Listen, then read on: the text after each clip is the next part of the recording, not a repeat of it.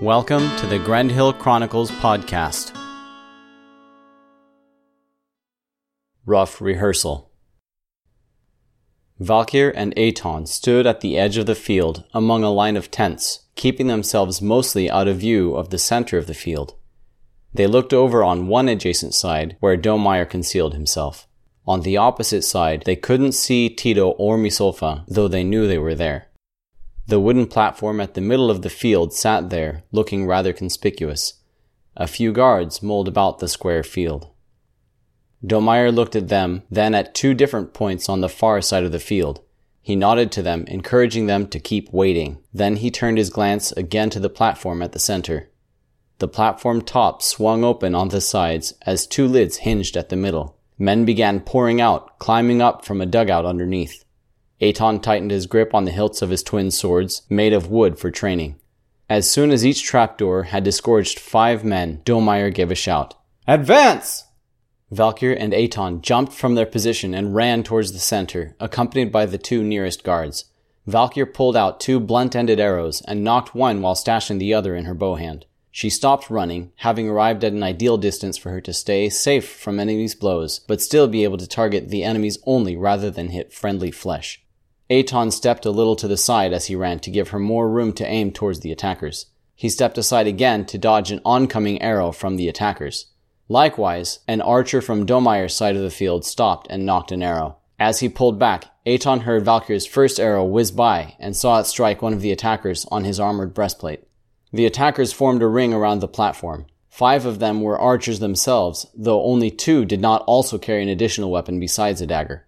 The three additionally armed archers put their bows away as Aton and the rest advanced on them. The final man climbed out of the platform just as the clash began. Though armored, he carried only a dagger. He played the part of the sageman who transported all the attackers here. He was Tito's to capture, Aton secondarily, if Tito couldn't get to him. The field was filled with the crack of oak weapons on metal plate. Tito swung a fake blow of his axe at his first opponent, then continued to turn and gave the man a hard kick to push him back. It was expertly done, but the prince only carried 15 turns of age. This man was probably in his early 30s and outweighed him by a good margin. The man caught himself quickly and returned with a blow of his club to Tito's stomach. Misolfa caught up at that point, a smile on her face at the chance to help her brother out. She swung her hammer and caught the man on the shoulder of his club arm.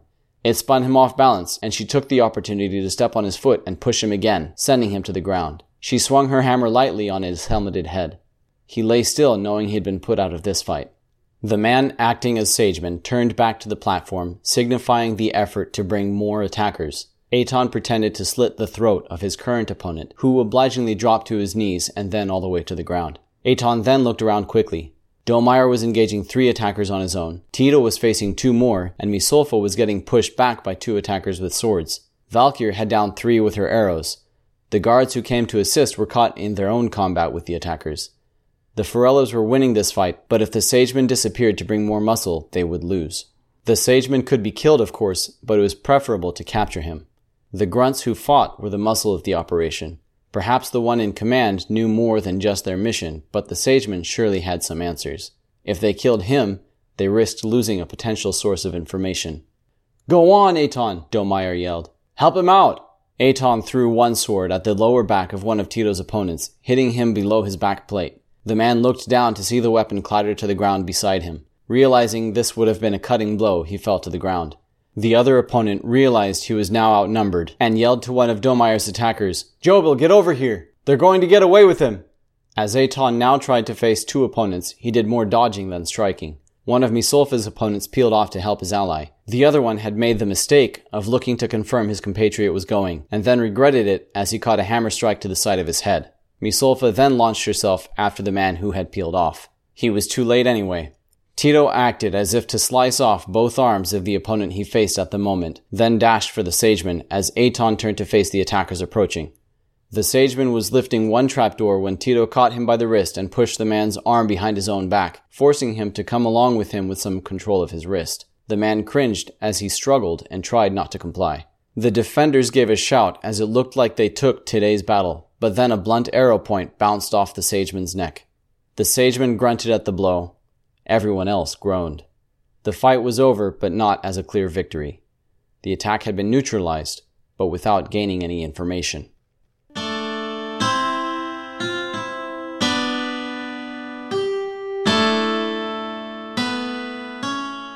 We'll be right back with more of the story after this brief message.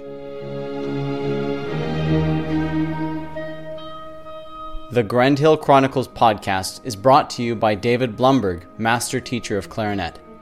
David has made his career in clarinet for over 35 years and he travels the world performing and instructing.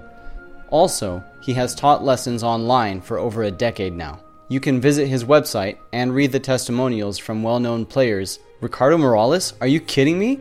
Wow. But I would also like to add my own. For seven years, playing the clarinet was my job, and in the middle of that time, I learned by chance that he was traveling to my local area. I reached out to him, my buddies and I got together, and we hired him for a group lesson. Every cent worth it. By the way, there are a couple of images for you to see in the video format of this podcast, including a picture of David and me on that day. Jump onto the Grendhill Chronicles Facebook page or YouTube channel to see them. Now, about that lesson we had. David is very knowledgeable. I was impressed. Remember, I have a degree in music education, specializing in clarinet, and I had been playing for a living for a few years already.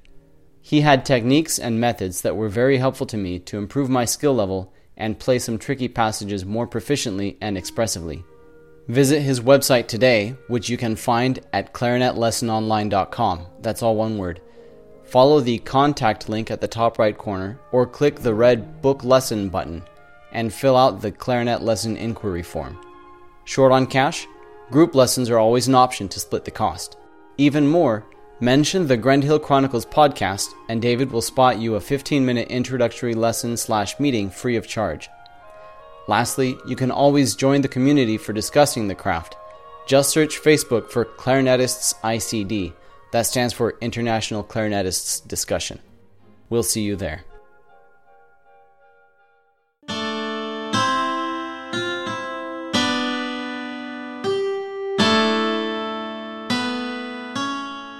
Know yourself, seek improvement. Good fight, good fight. Captain Balin approached from the side of the field, helping combatants to their feet and shaking hands. Good fight, all of you. Tito, good wrist lock. Channer, how's your wrist?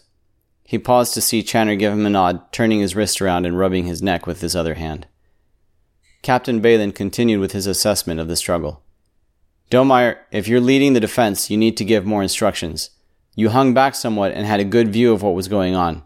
You're tall enough that you could see over your opponent's shoulders. Your siblings and other guards were in the thick of it. Let them benefit from your view. Aton, that was good that you went with it. Went well overall, but all of you, you can't let your guard down when you think you're winning. Yes, you stopped the assault. Yes, you were taking them down. But where are they from, and what is their full mission? A dead sageman can't tell you anything. Besides, this could have been only the first wave.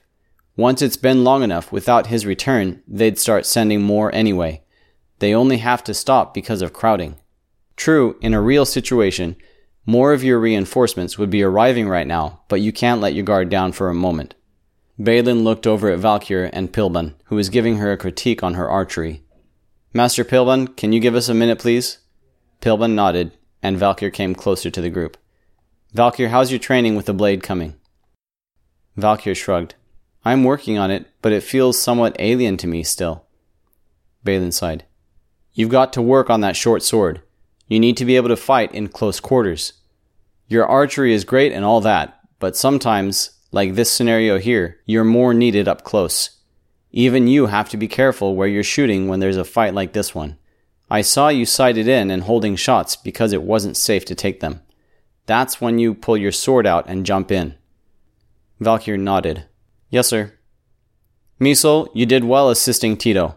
Keep that up. Now, all of you, overall, good job.